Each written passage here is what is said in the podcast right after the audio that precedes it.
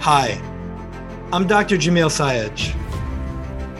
And on this podcast, we're going to talk about some deep stuff. I'm here to tell you that you're amazing.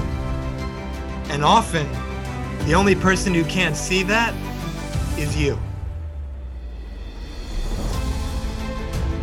No matter who you are, what you do, or where you're from, there's greatness in you. Let's talk about it. Hey everyone, I'm Dr. Jamil Sayegh, life, business, and relationship coach, and welcome to the Transformation Starts Today podcast, where I interview leaders, champions, and high performers from all walks of life as they share their stories, the lessons they've learned along the way, and empowering perspectives to help you create an extraordinary life without regret. Today, we have the pleasure and privilege of being with one of my mentors, Dr. Barry Taylor. Dr. Barry Taylor is a naturopathic healer, and over many decades, he has helped thousands with his Love Your Body program, a well balanced approach to healing and achieving vibrant health. His new book, Love Your Body Your Path to Transformation, Health, and Healing, tells the story in depth. For those who are tired of merely treating symptoms or putting up with disease, Dr. Taylor offers healthy, science based alternatives to healing. I first met Dr. Taylor when I was in medical school in Arizona, and I had the opportunity to be a part of his year long program about uh, becoming a true healer. That year long program has now flourished and developed into a beautiful friendship and brotherhood that I truly consider a blessing. Dr. Taylor, welcome to the show. Great to be with you. Really, really good to be with you. I, I would go a long way to cheer you on. Thank you so much. How are you doing today? I'm, I'm awesome. I'm awesome. I'm waiting for the music because in the intro you said something about champion so it triggered my pattern in my head. We are the champions. And, and you might want to you know speak to your producer about you know when you say that line kind of come in with that music. Well you, will see when the episode's live the intro music's pretty sick. It has that vibe. Uh, so i'd love to i can't wait to you know share you with my community and to really dive in. And so for my listeners who don't know you, don't know your story, how do you come to be doing what you're doing now? Catch us up. How did I come to do what I'm doing? um, you mean shortly after my parents dropped me on my head and the follow up to that? Or a minute or two after that, yeah. um, I was majoring in comparative religion as an undergraduate. I thought for sure uh, that going to divinity school to get a degree in comparative religion and following in the footsteps of Jon Kabat-Zinn and other people, um, John, Johnny uh, taught biology, and when people taught his took his biology class at Brandeis, they basically did yoga and meditation. And I thought that was a great gig, to tell you the truth. I, I thought at the same time, I was introduced to a man named Dr. Louis Balot, got his um, MD degree in 1930, his naturopathic degree in 1932. And my teachers at Brandeis, as I was doing this major in comparative religion, introduced me to him. So the short version is he became an extraordinary mentor. I saw him every Monday at nine o'clock for four years uh, to kind of develop self-care and and and really start to look at why I was getting sick as a kid so much with headaches and strep and uh, and Blink Blink uh, turned my um, car around and did not go to divinity school, um, but I went to naturopathic school. Mm-hmm. And um, that that was a century ago. That was last century. Something I want to point out that you shared that I think everyone in the audience can benefit from, including myself. Notice Dr. Taylor said every Monday for four years. I think you said 9 a.m. He yep. met with his mentor. So the word that comes to mind for me, you know, commitment. Yeah. And so whatever it is that you want to be good at, whatever it is you want to get better at, whatever you want to learn, what's your commitment? How committed to you are that? What's your practice? Yes. I noticed with Dr. Taylor, he got immense value and life transformation from those four years, I'm sure. But it right. came from showing up 52 yeah. times a year at least. yeah, for, for three, four years in a row. Uh, mm. he was really one of my heroes. Um, one of my uh, Love Your Body programs, which we might get into later, mm-hmm. is called The Power of Commitment. Yeah. and as a tool for healing, uh, what's the distinction between I want this? That's interesting. You know, I, I, I do a lot of self disclosure in my practice since how did I somewhat begin to unscramble my brain? And I tell people, you know, if you ask me what I want, I would say, I want to be a race car driver. Do you like to drive cars fast? I, I mean, there's something exhilarating. But when I look at my money, my time, the action in my life, there's no congruency between moving any more forward than 20, 30 years ago about being a race car driver. So commitment has something to do with looking at yourself beyond thoughts and feelings and living as a promiser and how to develop that as an identity. And I've been interviewed a number of times, but no one except for you, one of the many, many reasons I love you so much, uh, has ever translated my work with Dr. Balot in the beginning I mean, I did it out of suffering and my body not doing well, having so many headaches and other kinds of symptoms that undermined what I thought I wanted to do. Um, and um, like you do with your clients, and I do with my clients, I, I, I want to make it humorous. I want to make it an adventure. I want to make it about possibilities, not like have tos and shoulds. You know, this is a partnership. And I was really graced by working with this extraordinarily brilliant naturopath also MD, uh, who had been practicing for decades. Um, and um, yeah, thank you for acknowledging it, it was a commitment that he made easier because every time I saw him, what you do with your clients, what I do with my clients, is take them a little bit more, open the door a bit more you know, not like we're holding back anytime we see somebody, but the idea that somebody is willing to be so willing to have us contribute to them, that's the way Dr. Balot was for me. So, yeah, yeah. there you have it. And, so, and uh, yeah. Something that came to mind when, so first of all, for everyone who's listening, I'm sure you can get a feel for the foundation of so much of what both of us do is commitment. And something Dr. Taylor just reminded me of is a distinction I often share with my clients is the distinction between want to and choose to. And so, like Dr. Taylor said, notice there are things in your life right now that you might say, I want this, I want this, I want this. But I could come back with, all right, how long have you wanted that for? And you might tell me days, months, years, decades. Well, have you chosen it? You know, what are you doing about it? And often there's not a choice, there's just a want to coupled with a story about why I can't or why I shouldn't or anything like that, right? Now, before we go too too deep into it, you mentioned several times, and I mentioned it in your bio, you know, naturopathic medicine, being a naturopathic physician and healer yourself. For those who aren't clear on what that is, how would you know what is naturopathic medicine for you? What is that type of healing? Mm. Well, the qualifier there, um, Dr. Jamil, is for me. Uh, For you, yes. Because, because my take on naturopathic medicine um, um,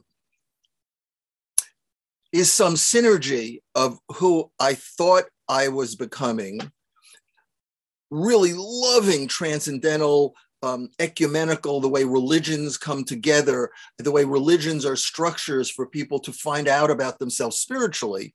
And while uh, I chose to not have to learn um, German to read literature. so I didn't go to get my PhD in comparative religion. My take on naturopathic medicine is that for some people it's about natural natural therapeutics. Mm-hmm. And, and and and then Jeff Bland, um, who who I have an enormous amount of love for, wrote the foreword to my book, coined the term functional medicine. So on the one hand, there's a, a model about addressing causes physically and working with herbs and nutrition and food and vitamins and homeopathics um, that stimulate the body's own resources and not just treating the tip of the iceberg. And, uh, and most naturopaths I know do that fare really well. Oh my God, brilliantly. Uh, my take on naturopathic medicine is it's a portal for me to be with people and open up possibilities for their life that they don't necessarily um, see. Um, so for some people, uh, their eczema, their migraines, their menopause, their fibroids, their endometriosis, their colitis, their allergies is physical. And then do we need to build their body up, strengthen their body, or are we going to rest, cleanse, detox? And sometimes a cigar is just a cigar. Um, here, take this zinc. I think it'll make a huge difference. Because of who I am, was, still love being, um, sometimes the body is a metaphor. It's kind of like poetry, and it's all about symbols. It's not like uh, you may want to cut back your coffee, but it's also not about never drinking coffee. It's not about everyone should be a vegetarian or everyone should be paleo. But for me, being a naturopath gives me permission to ask people and for them to give me permission to be a partner with them to discover possibilities about their physical body, how they might relax. Um, the way I say it is, you know, how could we not just get rid of your symptom? How could we not just help you lose weight? But how could you feel more at home in your body? What would it be like if you felt more at home? So, for some people, what's going on in their physical body is very physical. But for a lot of people, I've practiced, oh my God, close to 50 years, which is amazing because I'm only 42 years old. So I was practicing for eight years in my mother's oven in the womb. Um, so for some people, their body's symptom is all about some experiences that are not processed. And they're in a, in a pickle. They're a normal person doing their best to avoid getting angry or doing a best to try to get over their pressure and overwhelm and anxiety. So for me, being a naturopath sometimes is coaching people to be more masterful at identifying, expressing, and releasing feelings. Mm-hmm. For some people, it's about this is not about you believing what I believe. This is about you really looking at what you believe you know i mean there there are some things that you, you you may not realize you took on from your mother and father you completely rebelled against your mother and father you now are, would go to war and die for these beliefs but um i'm going to hold a mirror up for you you know can, can we have a come to jesus conversation just for you to look at this is not about you believing what i believe this is about you really looking at you're holding those beliefs as the truth they might have a piece of your discontent. They might have a way of blocking you from accessing your enormous capacity for healing. And lastly, um, given who I am, and it's one of the wonderful places you and I met long, long ago when you were a student. Some people are lost because they have no spiritual compass. Some people are lost because they don't have a sense of their purpose they're caught in making money or caught in helping their children or holding on to their marriage or something taking care of their mother and father or never wanting to speak to their mother father who knows what but whether they're churchgoers or not that's religion spiritually they're missing quite a dimension of the interconnectedness of it all and, and so I'm not talking about past lives. I'm having enough challenges with this life. I don't know anything about past lives, just not my wheelhouse. Um, naturopathic medicine for me is uh, okay. Uh, I'm going to look at your vitamins and eat more of this and eat less of that and build your body up. And you do or don't have adrenal dysfunction. You do or don't have heavy metals. We need to detox. But let's also look at we are a quadrinity. We're mental, emotional, spiritual beings. And it's interesting to look at the money time orientation, the over identification to our, our each of us about it's all physical, you know, and and we're and and want to eat better and tell me what's right and should I eat that and should I go off that? It's like, well, how are you doing emotionally? Mm. You know, how much joy do you have? Um, so I'm extraordinarily blessed, and it's it's just a privilege to be able to speak to people knee to knee, one on one with Zoom all over the world, or have people do my courses um, where I can not have an agenda. I think this is in your head. Oh my God, I'd never say that to somebody. Or I think this is because you know you're not really resolving your divorce. This person died. I don't say that. The the, the and it's it, it's one of the things that had me fall in love with you so easily is you and I know it's about creating space for people to discover. You and I know that we don't need to define space for our clients. what we're doing is creating an environment where they can get curious um, and learn things from the inside out. And our job is to tickle them and provoke them and have them think in different ways.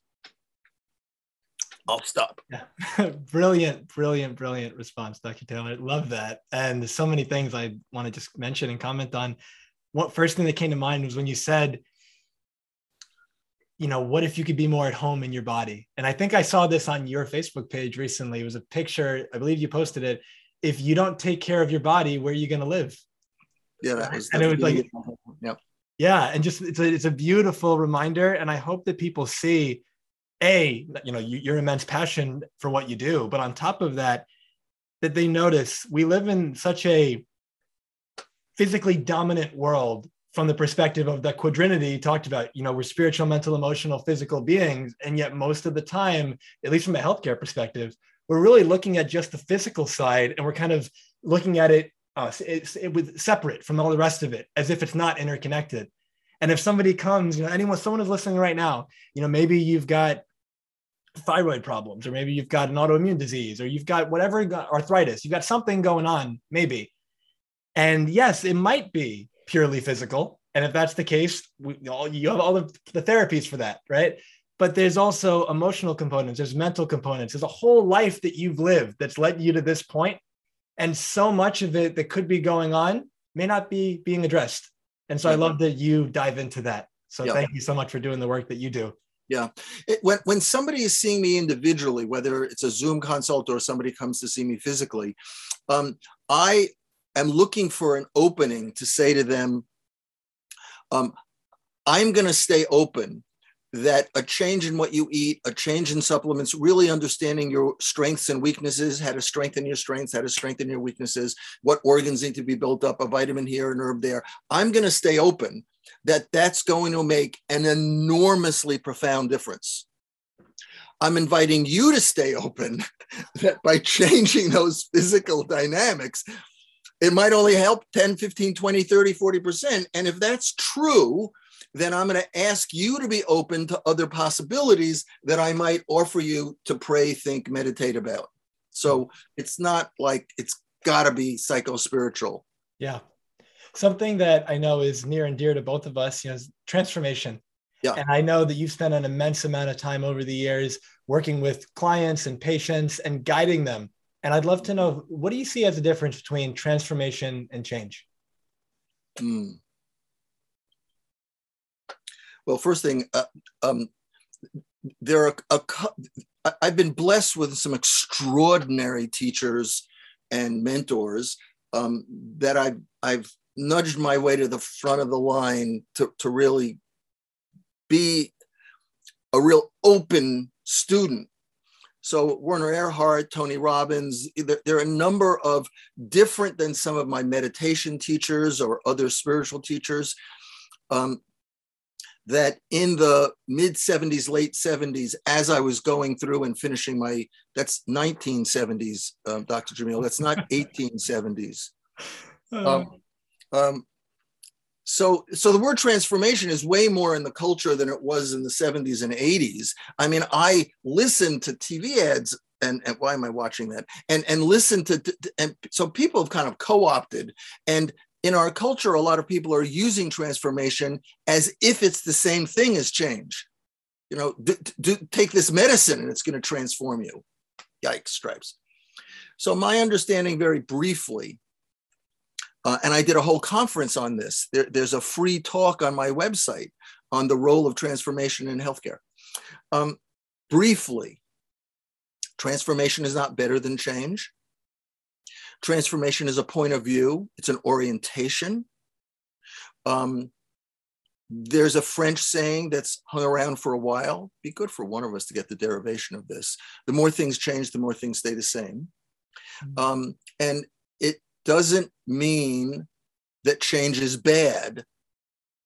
Um, the world of transformation is when you're working with yourself, let alone somebody else, and what you're looking for are options and possibilities of a different way to hold something, look at something, perceive something, think about something that you're not looking at something, your eczema, your headache, uh, the way you get angry too much, as a how to stop that. That's wrong.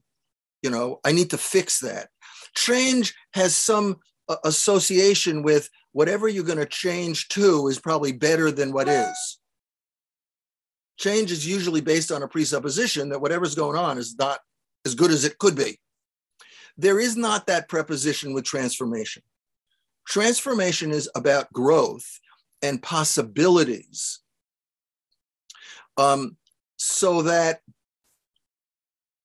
there's a completely different word that I use that I ask people to step into. It's not about absolutely being positive about what this means, but the, the word is called context. That when you're in a transformational paradigm and you're really looking for not the answer, but a number of possible answers because you're curious, then your context is what's the blessing in disguise here? What is it I could learn? As opposed to what I'm looking at uh, shouldn't be, and I need to X, you know, change less of it, more of it, or something. Mm-hmm. So th- th- there's a whole weekend or more, you know, you, you, you and I spent the, the beginning of our relationship, you know, with four, you know, three day weekends somewhat to really pick apart and give people experiences. So when I lead my Love Your Body program, I tell people this is not about you being able to understand and intellectualize transformation. I, I want to offer you a 21 day experience of what it's like to live your life in questions that are all about you accessing your capacity to, for healing, seeing what's blocking you, but not from a place of judging good, bad, right, wrong. Mm-hmm. Change often is associated with criticism and judgment. Not saying that's bad. I'm saying transformation has something to do with equanimity. Transformation has something to do with compassion. Transformation has something to do with curiosity and, and um, purposefully exploring, being really open. And when you get to a place, it's, ah, that's interesting. Let me keep looking, as opposed to, ah, that's the answer. Let's do that. Yeah, I love that. I think it was Nietzsche who said this, but there's it, regardless, there's a quote. It's something to the extent of, "This is my way. What is your way? As to as for the way, there is no the way." That'll work. And yep. so there's a few things that you said there that kind of sparked this question. What have you found to be the role or the roles that forgiveness and resistance play in the healing journey? Hmm. I hesitate to answer you essential, lest I have a position um, so I, I, I'm now challenging myself to, for most people, and this is recent in the last uh, three, four, five years. I, I think in my earlier days, uh, in, in the late 70s, early 80s, mid 80s, I saw resistance as something to overcome. And I, I think sorry, uh, I didn't think. I definitely judged. You're resisting. What are we going to do to get you to stop resisting? now I see somebody's resistance as, hmm, they're not ready. I uh, wonder what I could do maybe to uh, make some jokes. I wonder what I could do to um, make it safe for them. Mm. I wonder what I could do to um, focus on a number of strengths rather than try to get them over their resistance. So, um, resistance could be a way that somebody's protecting themselves, uh, and maybe not. And resistance could be somebody is not able to say, I'm not there yet. I'm not ready. I'm not ready to do this work. And so a teacher said to me, they're not formulating. You shouldn't be formulating. They're in pre formulation. they need to be, you need to work with them to get them ready to do the work. They're not ready to do the work. Now, some of the work for some of us has to do with hurts, losses, betrayals, um, um, super disappointments, um, death, um, divorce.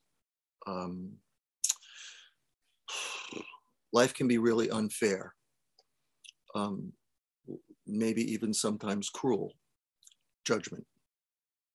From another perspective, life's not cruel. Life just unfolds the way it unfolds.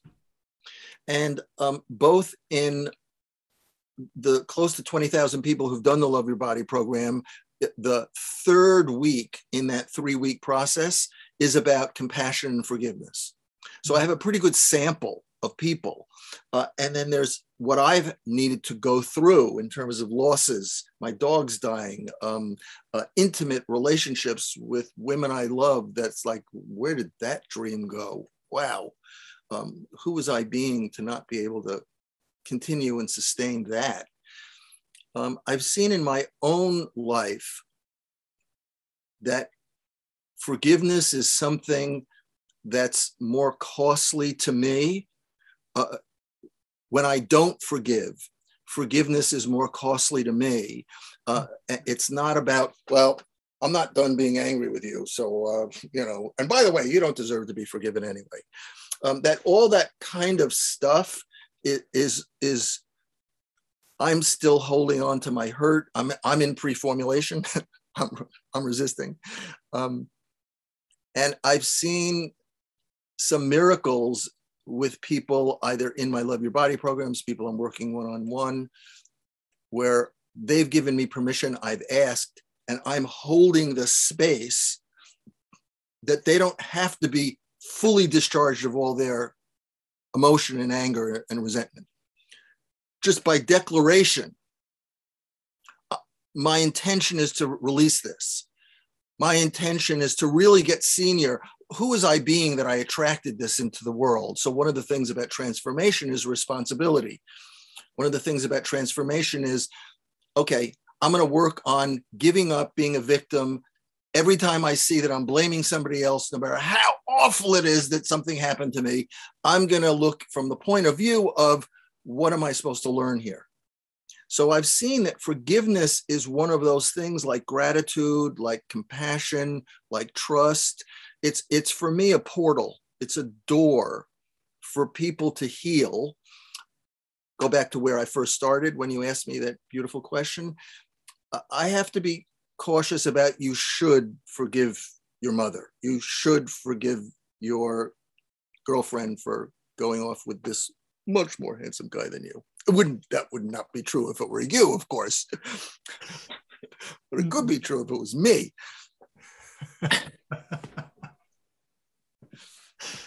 so lots, lots, lots for me to continue to learn. And I've um, had some wonderful guides and teachers about the actual process of guiding somebody to feel safe enough to be able to release the hurt, to release the anger, to release the, well, if you're calling that betrayal, so what what are you associating with that? And there's rage, or there's, you know, just a whole raft of feelings that somebody's in the thicket of, and all those thorns are hurting somebody, and how to give that back to the universe through a process of forgiveness is way more than just saying, okay, I'll forgive you. Mm. if life were that easy, I could be going play pickleball or golf or something else. Yeah, yeah, yeah.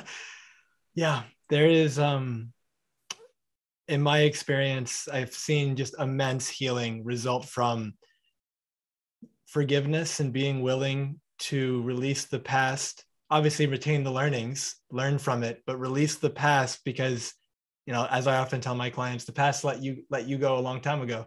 But when you hold on to it, you bring it back into the present in your experience and you re-experience it. Mm. And so earlier when we were talking about the four bodies, let's say the physical, mental, emotional, spiritual, and it, it speaks right to this that so often whether it be the autoimmune disease or the inflammatory condition or the whatever it can have an emotional component and there can be suppressed anger like you talked about even rage if it's intense there could be guilt there could be all these kind of things that have been suppressed maybe for years or decades.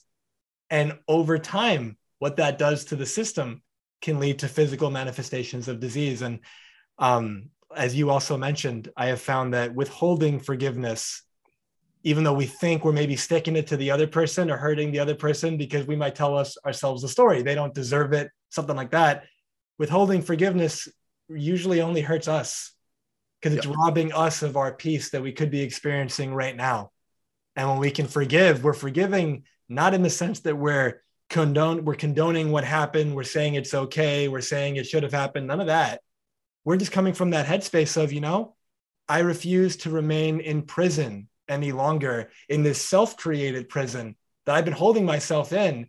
I'm going to let that go, learn from it so it doesn't happen again, but move mm-hmm. myself forward as a free person. It reminds me of that. Uh, it's a quote by the Sufi poet uh, Rumi. Why do you remain in prison when the door is wide open? And it's just that idea. We're, it's like we're in this prison of our mind. And like the uh, in my head i see it as like you have the little cup and you're moving it back and forth on the bars and you're basically trying to call for the dog or the guard to come with the key but the key's in your pocket. And the door's not even locked. And if you were to just open it and step out and realize like you said it's not always it's not as easy as just okay i forgive. Yep.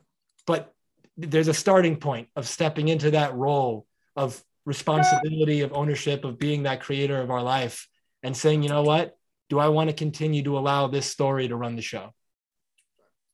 Yeah. So um, beautifully said, Dr. Jamil. And anybody who's listening to Dr. Jamil and I, um,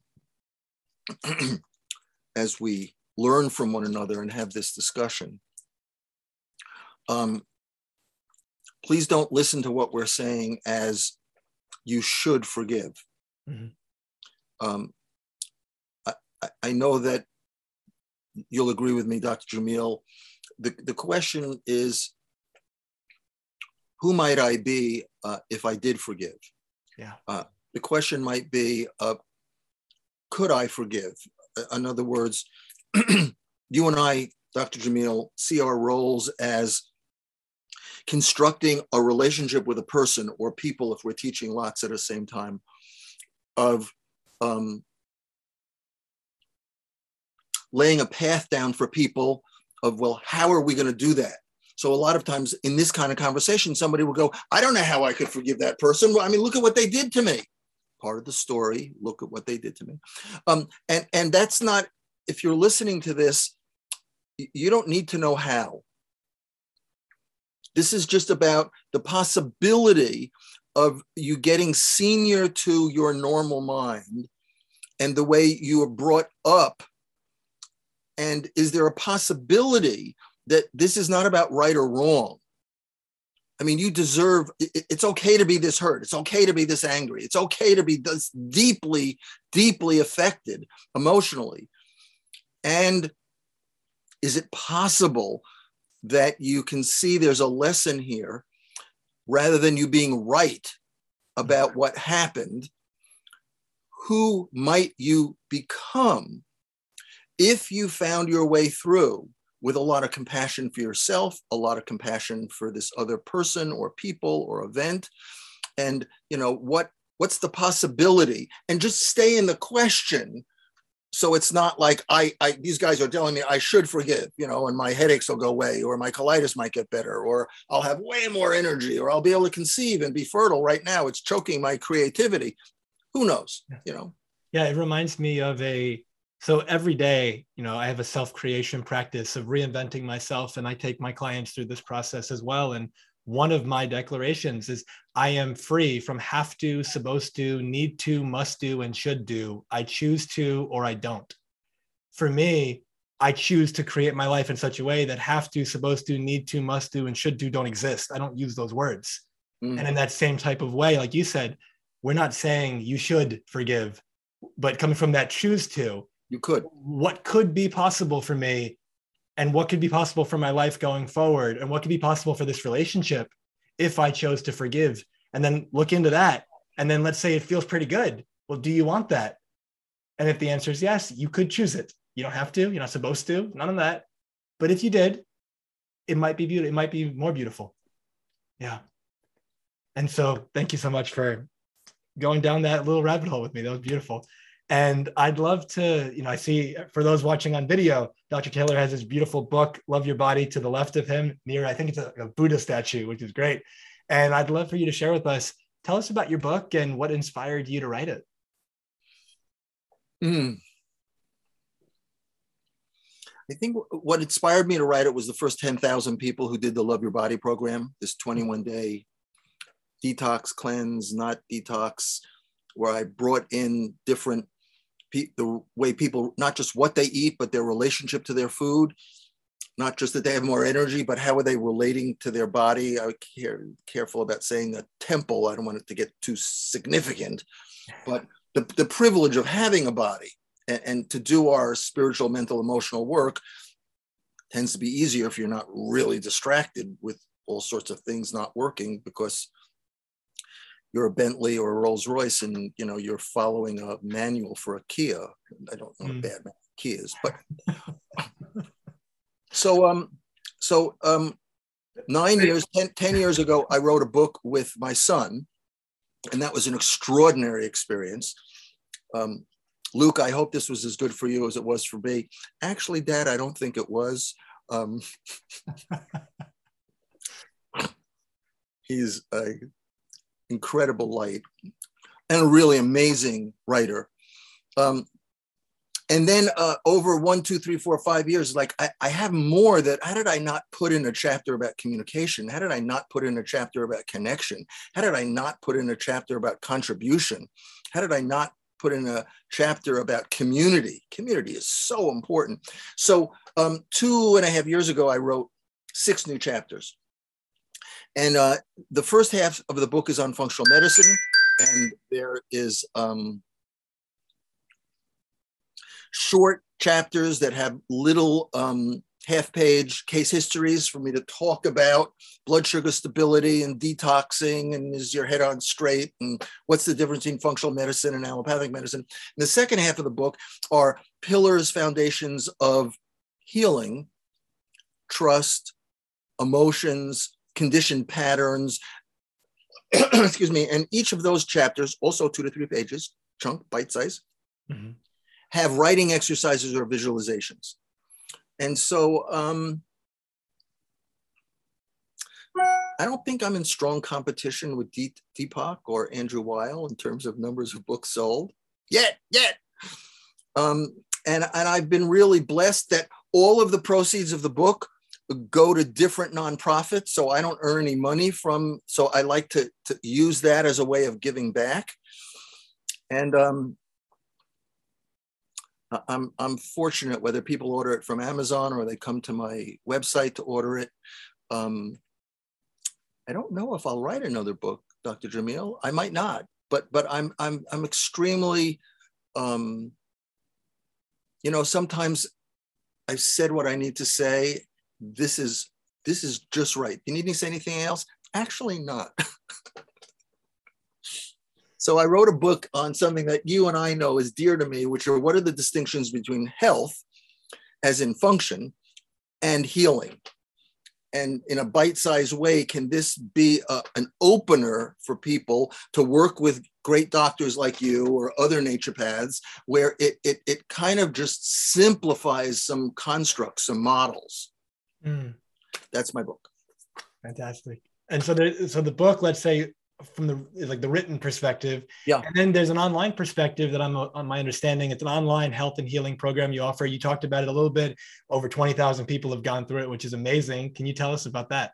Well, I had to pay them a lot of money for them to go through. I don't want you to think they paid me money. I mean, I was on the corner, you know.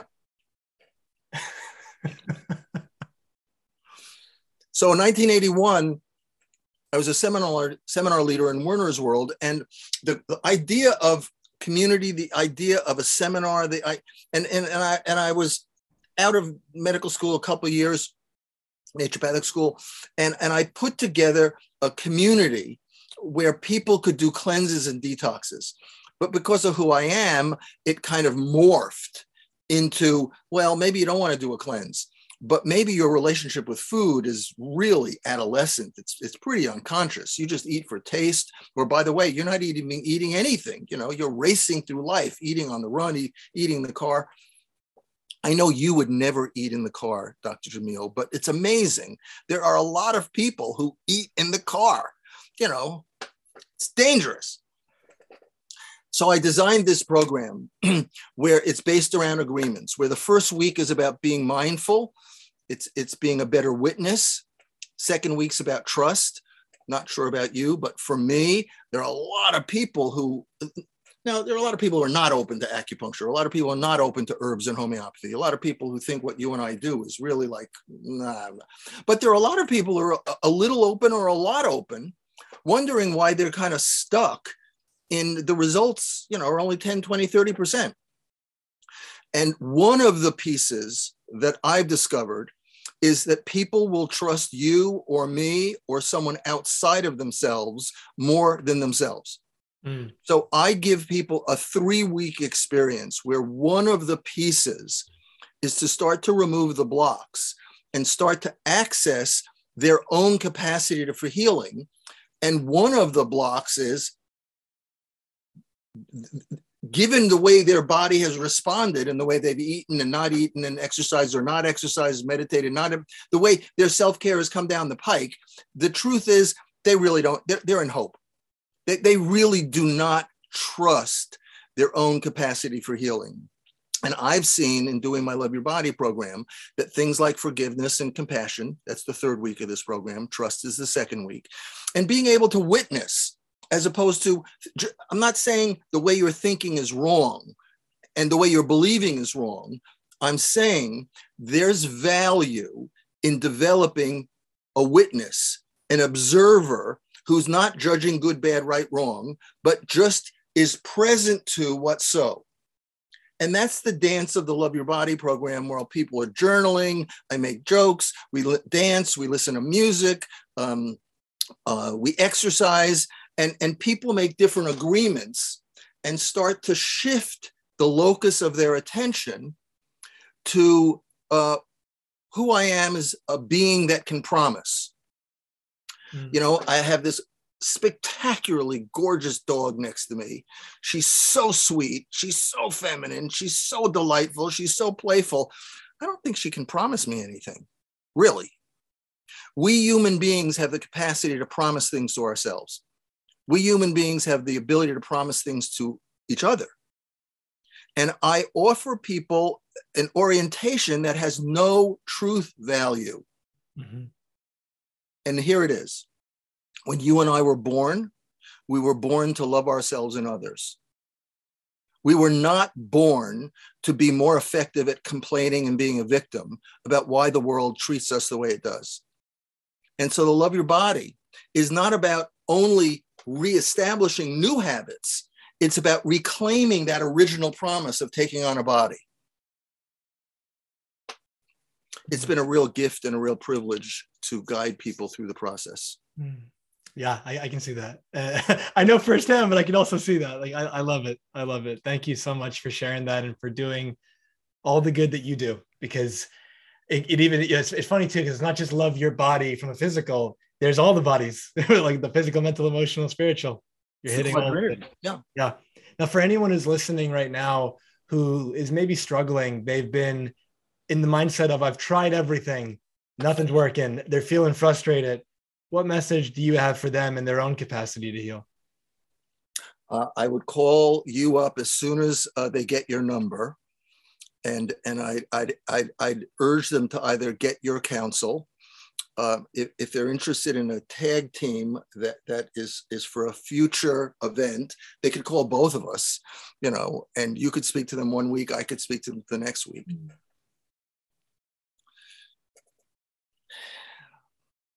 The first thing I would say to them is thank you for the question.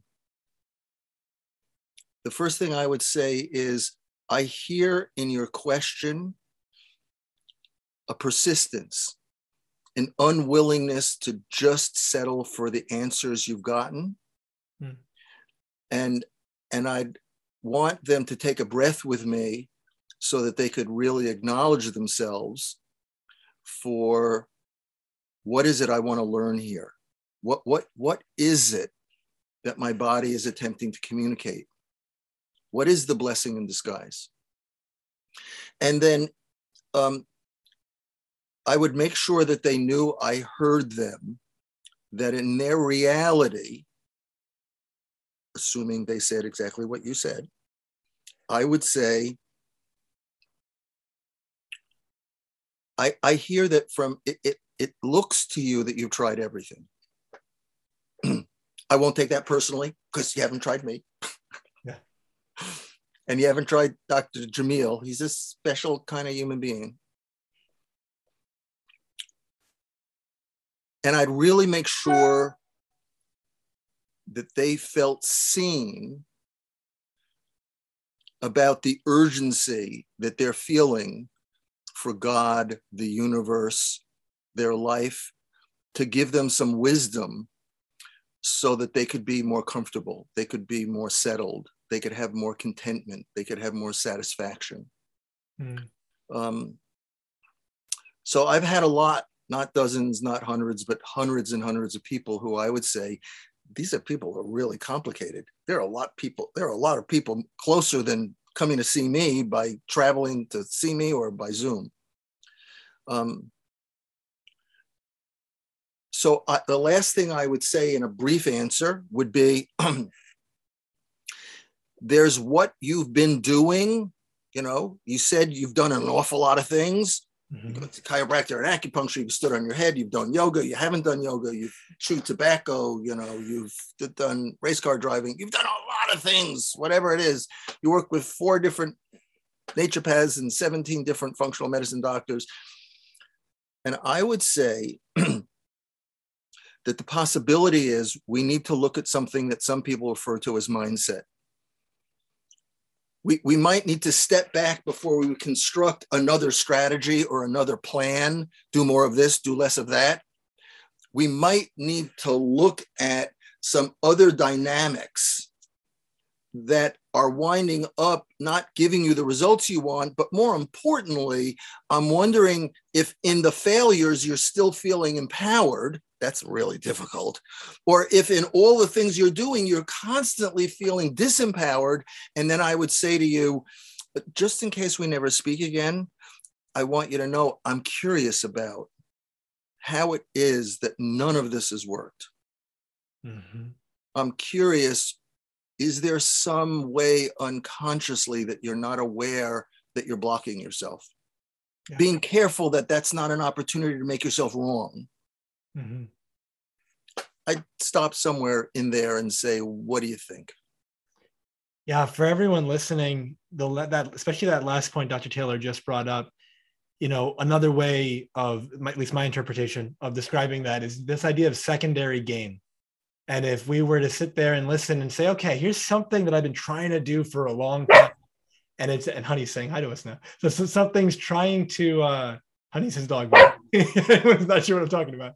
But um, here's something I've been trying to do for a long time. It doesn't seem to be working on a consistent basis.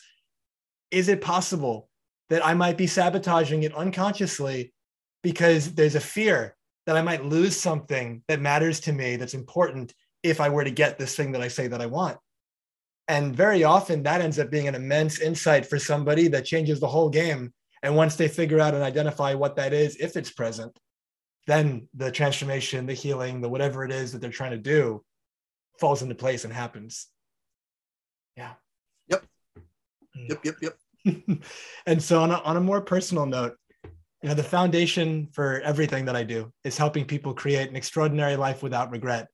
And I'd love to ask you to share what does an extraordinary life without regret mean to you? What does an extraordinarily li- extraordinary life without regret? I know honey what's going on?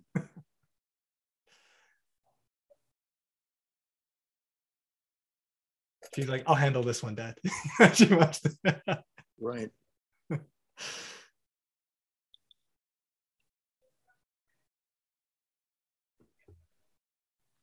Yeah, I, I don't know. Um, I want to be, be careful of answering that question because I don't know for me, and you know, you and I have not discussed this, whether I think life for me can be extraordinary even if I have some regret. Mm. I, I want to be careful of giving myself permission to mourn, um, um, have feelings associated with loss. Mm-hmm. That doesn't mean I'm judging, I shouldn't have done that, or I should have done it better. I don't have to critique. Um, it just means something happened. I have some emotion called loss or regret. Unless you're making a distinction between regret and loss. So, regret maybe, I'm talking off the top of my head for you, um, includes some judgment that something shouldn't have been. So, for me, when I think about that question, I think about it what would be the life that at the end of life, you know, head hits the pillow metaphorically, and you can look back and regardless of what's happened, regardless mm-hmm. of the challenges and the hardships and all these things, what I did and didn't do, I can look back and say, wow, what a life. Yes. So, so it's okay to, uh, in that process, to have some loss and or regret. We're going to use those words somewhat uh, um, synonymously. Um, there's this edge of um, wanting to be better, want to contribute more, uh, wanting to give more, wanting to have more capacity to be more generous. Uh, there's this edge, this masculine part, if you'll allow me, of um, um, more is better that I'm mindful of. Does that rip me off from contentment mm. and a, a deep sense of satisfaction? So, um, in giving me space to sort this out, thank you both for the question as well as for the space. Um, an extraordinary life for me would mean I would have more moments of acknowledging contentment and satisfaction, regardless of whether something could be better. Like it's possible some, some, some things can always be better. Yeah. You know and for the moment did i give 100% was i pretty present? Was i doing the best i could? You know including was i resisting? Uh, whatever. Um, so extraordinary for me means um, that my passion level is really high uh, my state of feeling inspired is really high um, my sense of um, connection is really profound. Um, extraordinary for me means um, in spirit, I'm inspired. Yeah. Um, extraordinary is not better than ordinary, it's just extraordinary. Mm-hmm.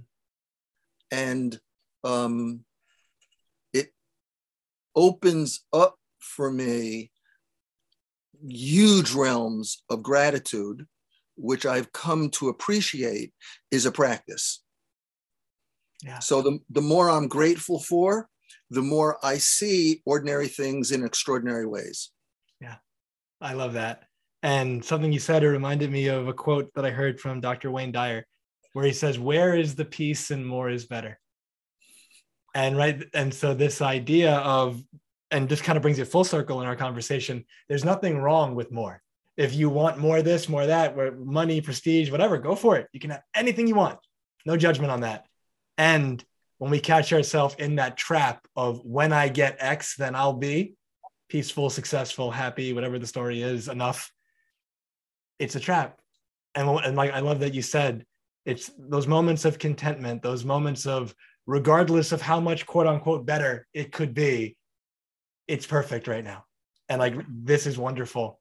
And so I really love that, as well as what the last thing you said, you know, seeing the ordinary as extraordinary.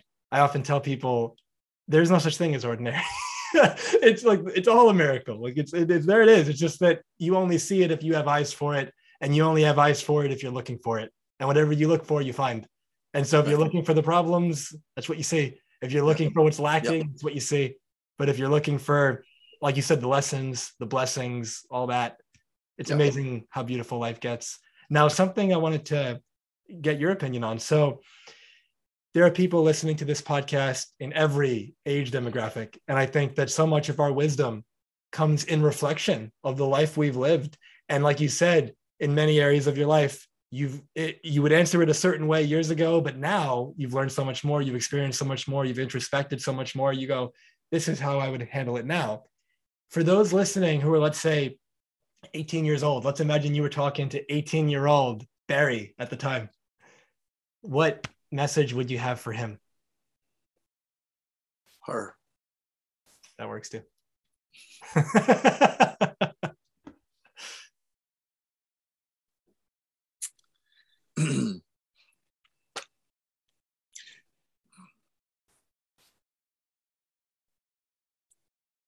to be 18 and to allow somebody to be 18, which is different than I'd like you to really answer this like you're 25 or 30. 18 year olds don't ask me this question.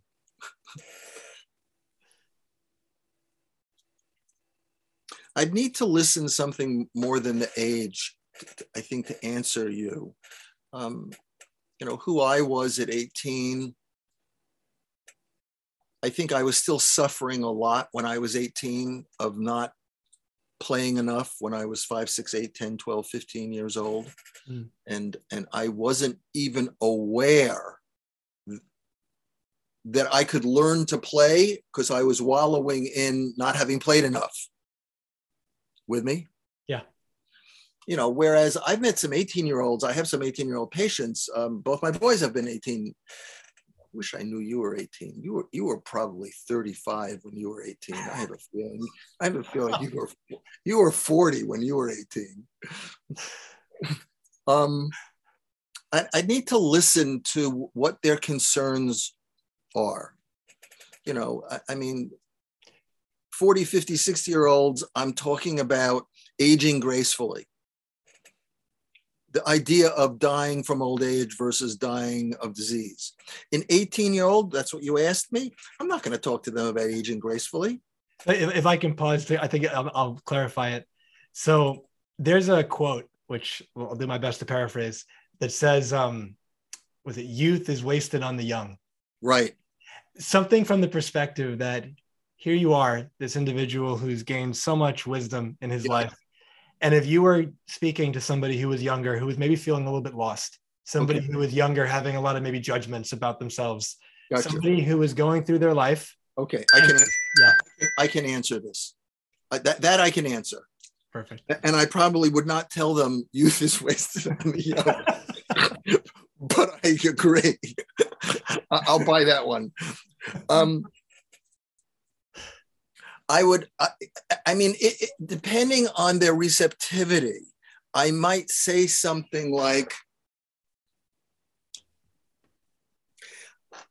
if I knew then what I know now, I would give myself a lot of permission to have a lot of different experiences.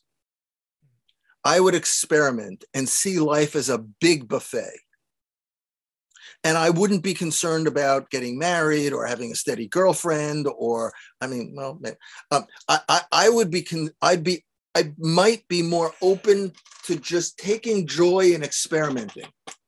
I would take joy in learning uh, in a fun way, not necessarily learning to get leverage in society or make more money.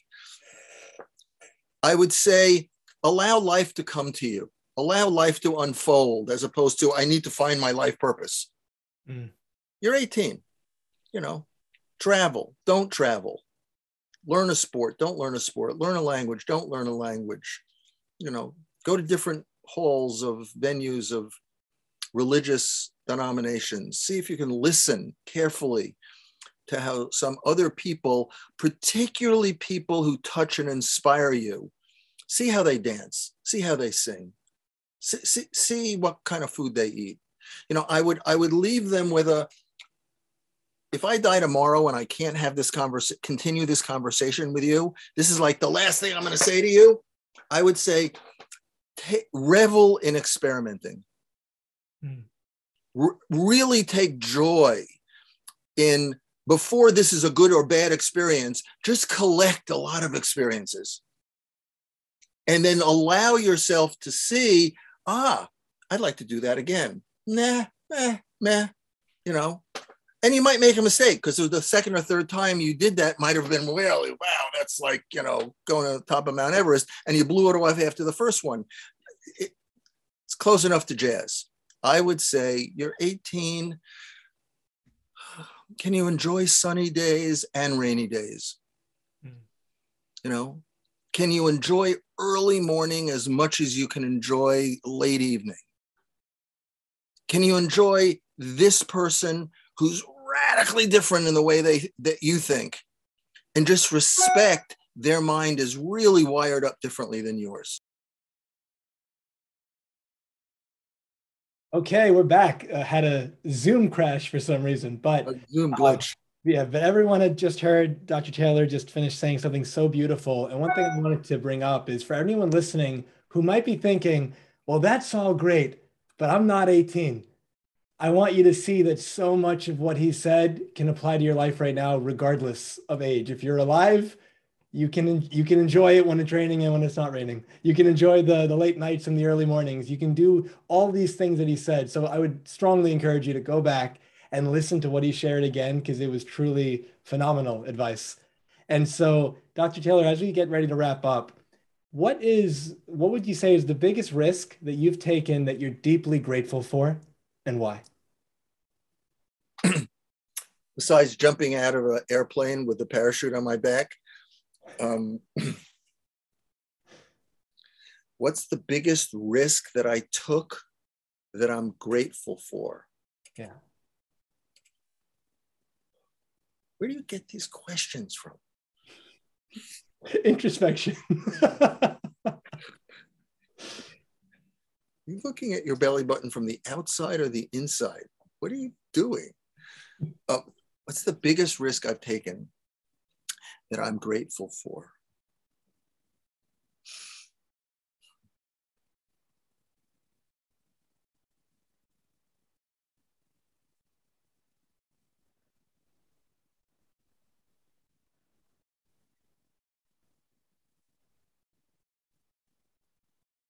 I think the biggest risk that I'm grateful for is to keep listening to what my life purpose is to serve other people.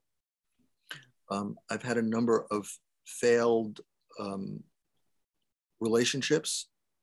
Um, I thought my clinic of 16 years was going to be a stepping stone for an inpatient facility. That was my dream. Um, I've had a number of losses that, for my karma, like when my dogs died, kind of really, really took my breath away really different than when my mother and father died. And um, I'm listening to your question as losses rather than failures, um, or, well, that didn't turn out the way I thought it was going to turn out. that did not sustain itself. And through um, going back into um, a contemplative, meditative place, um, reaching out to one of my teachers who've helped cheer me on and have held a certain space for me. Um, I was able to work through the failure. This is not, this, do not put more energy time into making that work. Uh, the, the, this, this chapter's over, you know, ha- how to metabolize the lessons of what worked and what didn't work. And I, I think the, the risk of still staying true to um, partners, relationships, um, being um, madly in love with the privilege of being knee to knee with people and teaching people and learning from people as I do that. Um, words that come out of my mouth to some clients are, um, I really understand why you're never going to get another dog because it was so hurtful. I really understand why you're not going to get married or have another intimate relationship because the last one was so brutally painful when it ended. Um, and I think what's true for me is after I felt the depth of what was pretty damn uncomfortable, I reached back deeply down within myself and remembered what I'm here for. Mm. And um, that hasn't been anywhere near as easy as it might sound, mm-hmm. but it, it kind of resulted in at some point I would begin again, as opposed to, well, I'm not supposed to get another dog. Well, I'll show you honey you know, or I'm not supposed to be in another intimate relationship, or okay, I'm not going to have another multidisciplinary health center with 15 full time secretaries and 15 part time secretaries and 175 doctors. Been there, done that, bought the t shirt. But other things that haven't worked out and haven't sustained over decades, it's okay. Uh, I, I, I have learned a lot from that failure. Um, and I have recalibrated and I'm not the same person in an intimate relationship, in a professional relationship. Um, and um, that was an interesting experiment that I thought was going to last a bit longer. Yeah. And and um, I'm up for the next chapter. Yeah. For everyone listening, you know, there is challenges and hardships and things that you're dealing with right now. And something I think Dr. Taylor's story beautifully exemplifies and please, again, listen to this not from the perspective of you should do it, but as a possibility. What if you chose to play again? What if you chose to step back in? What could be possible? You know, so there's that expression when one door closes, another one opens. You know, the, the end is just the, the beginning of a new beginning, you know, that kind of thing. And as painful as it might be, you know, there's that Winston Churchill quote when you're going through hell, keep going. Because if you don't keep going and you just stay there, well, that's a choice and not personally what I would choose. And you get to decide for yourself do I want to continue to be here? But if I kept moving through that darkness, through that pain, is it possible on the other side of that? There's love again, there's light, there's happy moments again. And I think that I can't speak for everyone, but I think that most people who have made that decision are happy they did. And so, as again, as we wrap up, what are you excited about that you're currently working on? What am I excited about? Um, just started a Love Your Body program with a new group of people last night. Mm. Um, and Love Your Body programs are always a forum for me to learn how to more effectively hold space and what I can learn. Um, I'm happy to say that my book is coming out as an audio book. Uh, I just got the files yesterday afternoon uh, so that people will be able to order it either on my website or on different places that people order audio books from. Um, and um, yeah, I'm doing a, a, a, lot of learning these days about my own mindset um, that um, is related to how I can contribute more effectively to other people. More about that on another podcast. Yeah. But I'm doing some really good learnings with some people. Fantastic. So, for our listeners, our audience today who've just loved this conversation, how can they learn about learn more about your book, about your Love Your Body program, about you? Uh, send me an email, Dr. Barry at drbarrytaylor.com, Dr. Barry at drbarrytaylor.com, uh, and I'll get you on my mailing list. Uh, you can noodle around. Uh, there's lots of radio and TV shows. You can read parts of my book on my website, drbarrytaylor.com. And um, send send me send, send me a bill so I can send you some kind of gift because talking to you is always so great. You are such a gift. Thank you so much, Dr. Barry. Dr. Keller. Uh, I will have all of the links that you mentioned in the show notes so people can you know, access them easily. Yeah. For everyone listening, you know, if you enjoyed our conversation, I strongly encourage you, please leave a review. It really helps on Apple or wherever you're listening from and subscribe so you get updated. There's new episodes get released. Dr. Taylor, is there anything else that you'd like to say before we close? I, I love you. And if you've listened to this uh, and other Dr. Jamil um, podcasts, send them to some friends that you want to contribute to. Ask them, hey, would you listen to a couple of minutes of this one or some of the other ones? Uh, because um, Dr. Jamil has a lot of light. In case you don't know, uh, I am the uh, president emeritus of the Dr. Jamil fan club. um, and and I encourage you to, to join up. It's it's free, uh, and uh, you'll get a lot of value by watching him smile. And don't forget the free T-shirt. You know, free T-shirt. Uh, thank you so much, Dr. Taylor. And um, as we close, you know, just as a reminder to people, you know, my life's work is to help leaders, champions, and high performers to create an extraordinary life without regret if these conversations have served you, if you if this resonates and you'd like to have a conversation to see how else I can serve you, you can find me at jamilsayegh.com and on social media at Dr. Jamil Sayegh, DR, and then my name on Instagram. And Facebook is just my name, Jamil Sayegh, and I'll have the links as well as everything Dr. Taylor shared if you want to reach out to him in the show notes below. Dr. Taylor, thank you again so much for being with us. For everyone listening, thank you for taking the time, your attention, your energy, your presence is the greatest gift you can give us, and we really appreciate that. I found that most people's favorite day to change their life is tomorrow. And that's why they stay stuck. But the thing is that you can be different. For you, transformation can start today. So I'd like you to reflect on our conversation today. What nuggets of gold, what nuggets of wisdom, what possibilities were generated for you that you start thinking about and saying, that's interesting. What if I did something about that? Ask yourself, you know, what would my future self thank me for? Get clear on that, go do that, and let's create the rest of your life as the best of your life. Have a beautiful rest of your day. Take care. God bless. Thank you for being with us today. If this conversation served you, it would mean a lot if you left a review and shared this with anyone who may benefit. An extraordinary life without regret is available to you now. Choose it. It's your time.